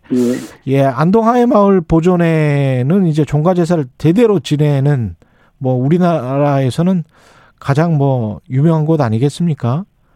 예, 그렇죠. 그, 예. 이, 이, 여기에 이제 서해 류성룡 선생님 종가죠, 여기가. 예, 예, 뭐 서해 유성룡 선생님 종가도 있고 예. 개맘 유운용 선생님의 종가도 있고 불천이 종가를 네 곳이나 모시는 마을입니다. 아이고. 예. 그 언제부터 이렇게 전통 어, 제사를 꾸준히 들여왔고 보존회로 이렇게 지켜져 왔습니까? 예, 저희 그 서해 선생님의 불천이 제사를 기준으로 해서 말씀드리면은 예. 서해 선생님께서는 인진내란을 승리로 이끄시고 영의정 및또 제찰사로 해서 충무공 이순신 장군과 건전자를 청거해서 저 임진왜란을 승리로 이끄셨습니다. 예. 그래서 1607년도에 선생님께서 돌아가시고 난 뒤에 그 이후부터 지금까지 불천이 제사가 한 번도 끊이지 않고 이어오고 있는 그런 종가입니다. 그렇군요. 예. 예, 불, 예. 불천이 제사라고 말씀하셨다면 불천이 제사는 어 저도 좀 생소합니다. 예, 생수할 일반 시민들은 생수하실 겁니다. 예. 이제 일반 제사라 그러면은 4대까지만은 제사를 모시고 예. 그 이후에는 제사를 안 모시고 이제 산소에 가서 시사만 모시면 되는데 예. 불천이 제사라는 것은 나라에 공이나 덕이 있는 분들을 음. 나라에서나 유림에서 청걸 해가지고 불천을 제수되면은 아. 그분의 제사는 대가 끊길 때까지 몇백 년이 되도록 이어오는 제사를 불천이 제사라고 할 수 있겠습니다. 그러면 굉장히 많은 분들이 원래는 모이시겠네요. 뭐 옛날 코로나 이전 같으면은 서울이나 대구, 부산 각지에서 배배, 배제 명 이상이 모여가지고 아. 새벽 1시에 행사를 해왔습니다. 새벽 1시에요? 예. 예. 그, 그렇다 보면은 많은 음식도 준비를 해야 되고 예. 제수도 준비를 하고 그렇게 해 왔었습니다. 예. 지금은 뭐 코로나 때문에라도 제사 규모도 굉장히 많이 줄어들 수밖에 없겠습니다. 예, 뭐 저희들도 그렇습니다. 정부 시책에 따라 가지고 예. 코로나의 팬데믹 시기에 그렇게 행사를 할 수는 없고 예. 그렇다고 해서 그 400, 400 이때까지 내려온 몇백 년을 내려온 그런 제사를 또 없앨 수는 없고 예. 그렇게 해서 마을에 있는 필수 인원만 한 10여 명이 참석해 가지고 제사도 가- 제수도 간단하게 준비하고 이렇게 해서 명맥은 이어나가고 있는 그런 실정이 되겠습니다. 그 인터넷으로 제가 모두의 오프닝에서 말씀드렸는데 예, 예. 인터넷으로 줌을 사용해서 비대면 제사도 실제 그러면 하세요? 저희들은 아직까지 한 적이 없는데 예. 작년도에 태계 선생 450주년 큰 제사가 있었습니다. 아, 태기 선생님. 예. 돌아가신 450주년 큰 제사가 있었는데 그때도 코로나가 한창 심하니까 예. 못 모시고 인터 저 비대면으로 해가지고 그렇게 모신 적이 있고 예. 예, 그 뭐 안동 이쪽 지역에서 안동이라 그러면 육아의 대표적인 곳이라고 그러는데 예. 지금 현재 그렇게 받아 그걸 참고로 해가지고 앞으로 코로나가 더 심해지면은 그런 식으로도 해야 되지 않겠나 하는 생각을 가지고 있습니다. 이게 그 음복 같은 경우에 테이크아웃 음복이라는 것도 실제로 존재를 합니까? 예, 음복은 코로나 이후에 코로나 이전에는 뭐 음복이라 가지고 참 제- 조상들의 복을 나누고 이런 걸 행- 한다고 해서 음복을 하고 있었는데 예. 밥이라든가 뭐 술이라든가 음식을 가지고 음복을 하고 있었는데 코로나 이후에는 간단하게 이제 그 음복을 싸가지고 아. 집에 가서 먹을 수 있도록 아, 집에 가서 먹어라. 예. 네, 그렇게 한 제도 그렇게 하고 있습니다. 그렇군요. 예, 예. 이게 저 명절 차례상 준비하는데 그 어떤 가지수랄지 뭐 이런 게 중요하지는 않을 것 같고 예. 가장 중요한 덕목은 뭐라고 보십니까? 서희 선생님께서도 돌아가신 생전에 말씀하시기를 예. 제사상의 가지수가 중요한 건 아니다. 예. 항상 정성과 정성을 가지고 준비를 하고 또 음. 그다음에 준비하는 분들이 그 합을 하고 협동을 하고 해야 되는 거지.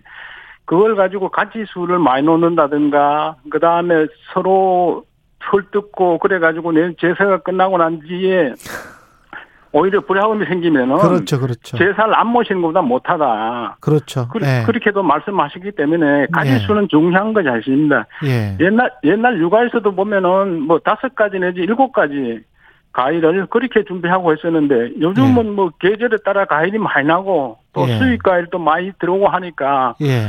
그걸 가지고 제사창을 차려놨는 게 뭐 어디 뉴스나 이런 거 뽑았을 때는 저희는 아 이거는 아니다 하는 그런 생각도 들곤 합니다. 그러면 꼭 그 전 붙여야 되고 그런 거는 아니네요. 예, 뭐, 저, 전 부처이 되는 거는 그런 건 아닙니다. 우리 선생님 부처리 제사에도 예. 저는 없습니다. 저는 사용하지 안 하고, 예. 예, 또 선생님께서 돌아가시기 전에 말씀하시기를 유밀가, 음. 그러니까 그런 거는 제사상에 쓰지 말라고 하셨습니다. 아, 그렇군요. 예. 예, 그렇기 때문에 꼭 전이 필요한 건 아니고, 예. 뭐 그때 그때 따라서 여건이 되면 하, 하, 했으면 좋지만은 음. 꼭 필요한 물건, 저 제수 품목은 아니라고 봅니다. 결국은 선생님 생각에는 어떻게 생각하세요? 그 결국 우리가 지켜야 할 어떤 가치가 있을 거 아니에요? 이 제사 속에 숨어든.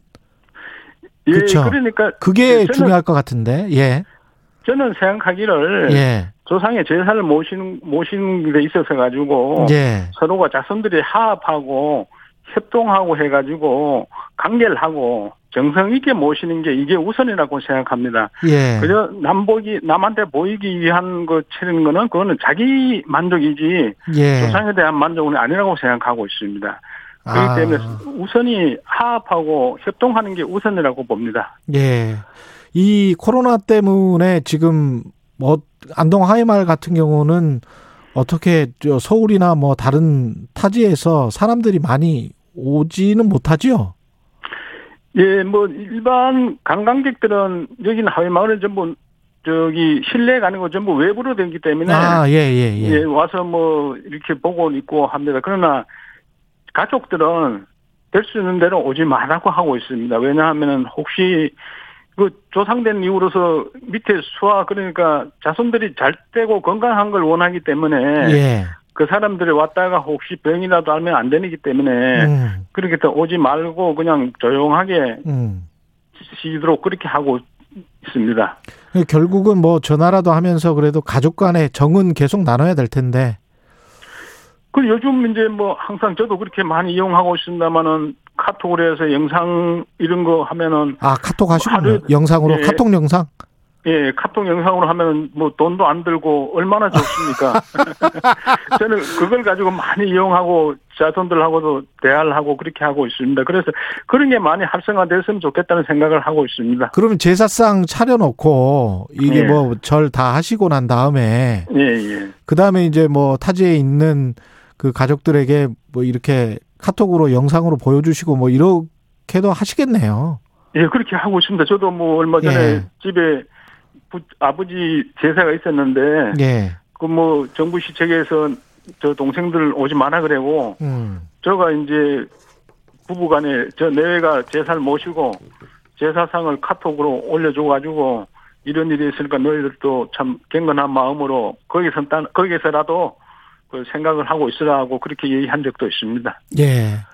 결국은 뭐, 이 제사가 점점 좀 사라지고 사람들이 등한시하는 그런 추세라서 그런데 거기에 깃든 어떤 가치, 전통의 가치, 이거를 어떤 식으로 이- 이어가야 할까요? 마지막으로. 예, 저희들도 저도 지금 여기서 전통을 지키면서 생각하는 거 있는 것이 예. 우리나라의 예가 사례 아닙니까? 갈래, 홀래, 상례, 제례인데 예. 이 앞에 세 가지는 다 지금 없어졌습니다. 예를 들어서 음. 홀례는 예식장에 다 가버렸고 예. 상례는 장례식장에 다 가버렸고 그다음 남아 있는 거는 제, 저 제례인데 그러네요.